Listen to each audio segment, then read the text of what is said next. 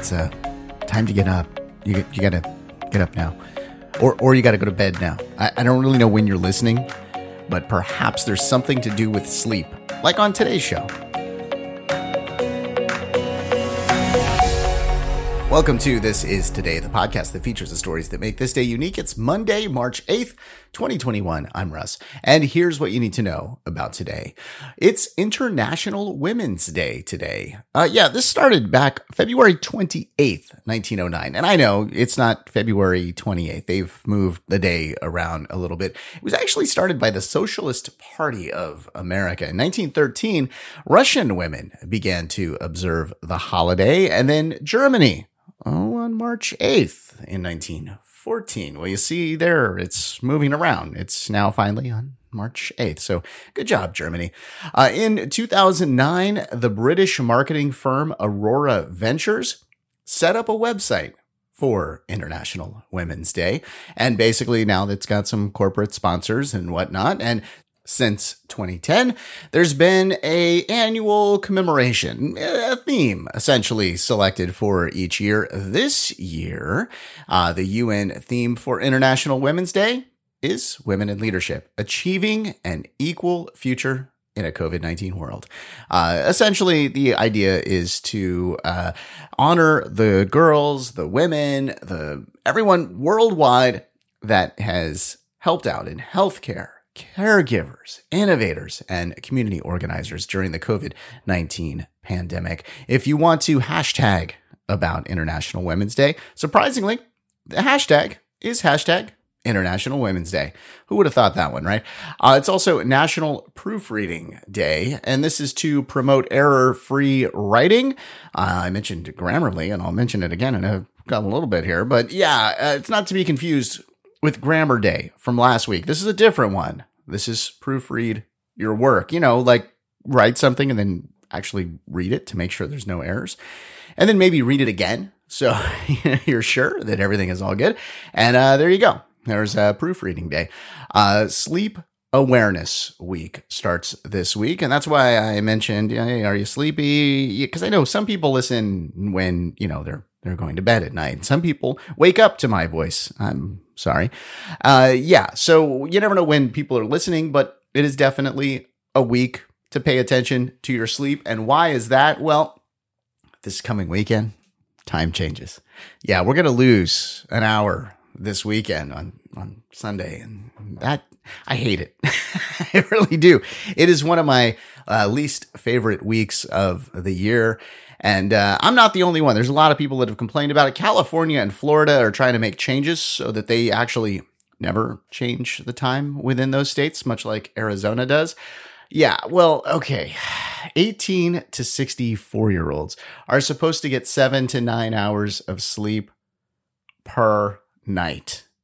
Okay, that's great when this happens, it throws you off and you're off like for an entire week. It's not fun. So this week, I am going to try to like pick up like just half an hour. I'm going to change it by half an hour this week and see if that helps. Who knows? Um, 65 year old uh, and older, by the way, gets seven to eight hours sleep a night. So once you hit 65, you get to sleep a whole less hour. Congratulations. Of course, you're going to bed at like, you know, six o'clock at night, but whatever and waking up at five in the morning. Uh, that's typical, I, you know, of 65 plus for many of the 65 plus people that I know. I don't mean to put you all into one bucket, but I guess I just did. Sorry. I hope I didn't upset you. Uh, and I hope you stay listening. Uh, we'll be right back with our events for today. You know, I wish for audio I had something like Grammarly. It's fantastic for the podcast. I use it every single day. I love Grammarly. And you know what? There's a link in the podcast description for you to click and you can try Grammarly. It basically, it's like, you know, having your own editor. So click the link in the description and try out Grammarly.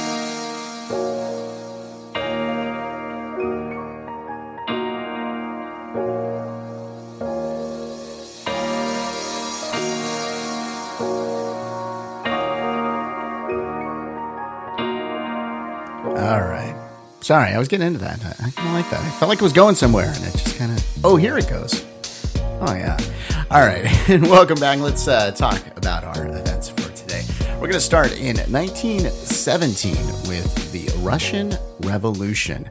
Yeah, so, okay, uh, here's the interesting thing about the Russian Revolution of 1917. Uh, there were two of them. Yeah, it didn't just happen once. It happened in like the spring and the fall, probably related to time change. Am I right, people? No, no, it wasn't related to that. But yeah, it was essentially this saw the abolition of the monarchy in 1917. Nicholas II abdicated on March 15th. And guess what? 300 years of Romanov rule came to an end. The next year, the former royal family was assassinated. Okay, so what went on with the Russian Revolution? Well, in the end, they essentially installed a new provisional government. That government was overthrown just a few months later. Later in the year, with the Russian Revolution Part 2, I guess we'll uh, just go ahead and call that. Season 2? Yeah, we'll go with that. Um, and uh, yeah, so the whole thing was going on while the Russians were trying to fight World War One. So you can imagine uh, some things did go awry there, and that's actually because of the poor performance in World War One that was going on.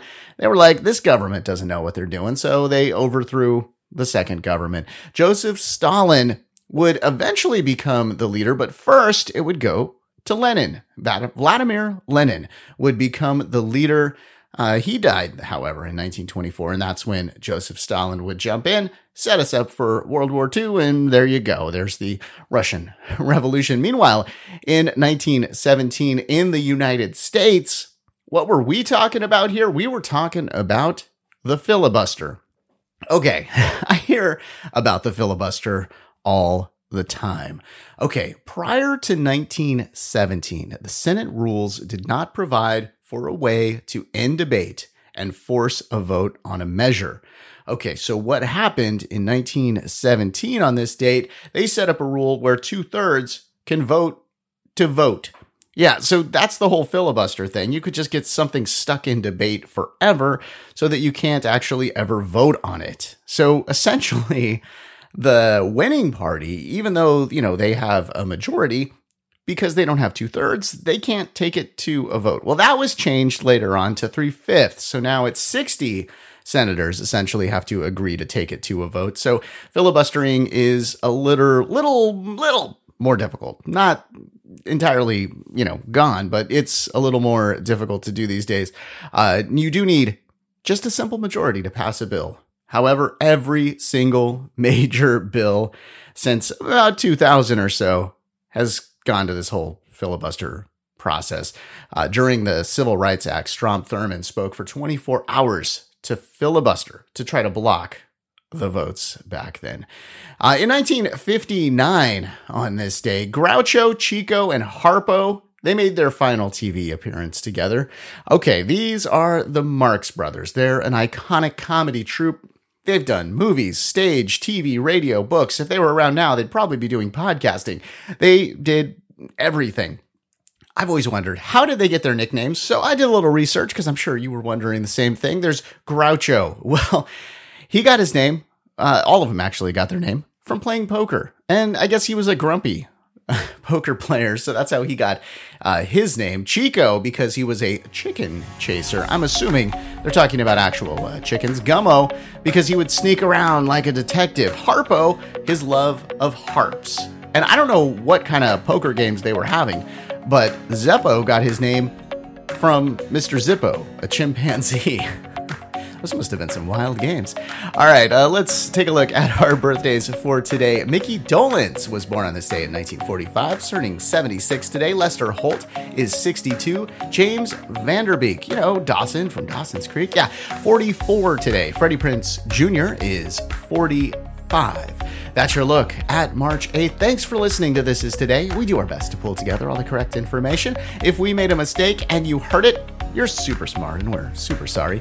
Be sure to subscribe wherever you get your podcasts and give us a five star if you think we deserve it. If you'd like to make sure that we cover something on a future episode, let us know. Go to thisistodaypodcast.com to make suggestions, give us feedback, and see our other podcasts. I hope you enjoyed learning about today. I'm Russ, and I'll talk to you tomorrow.